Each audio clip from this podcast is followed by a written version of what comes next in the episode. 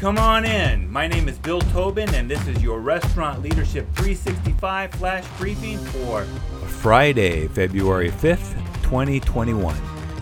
Yesterday, we talked about exceeding your guests' expectations on Valentine's Day.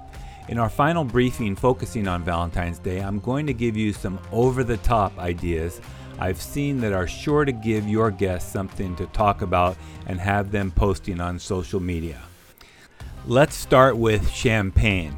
If you can get enough champagne flutes for every seat in your restaurant, I highly recommend serving a complimentary glass of champagne to every guest soon after they're seated. There are many affordable brand, brands, and the impression that you make on the guest will start the meal off with a big win.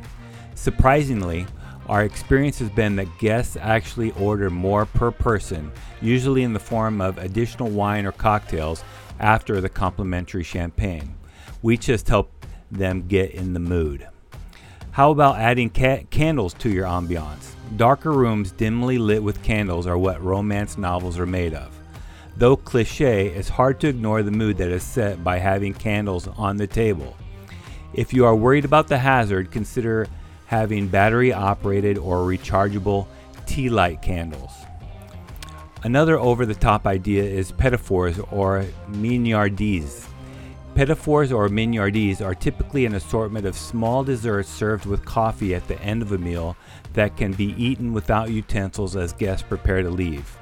Many tarts, spoon sized cakes, chocolate truffles, chocolate covered strawberries, or chocolate dipped shortbread cookies are small tokens of the restaurant's gratitude to the guest and, and, and inviting them back again. And finally, consider giving something away at the end. Fine dining restaurants have perfected the last impression as guests leave the restaurant by giving guests a small gift of cookies, a small fruit cake, a box of macaroons, or even a small jar of granola to take home and enjoy the next day.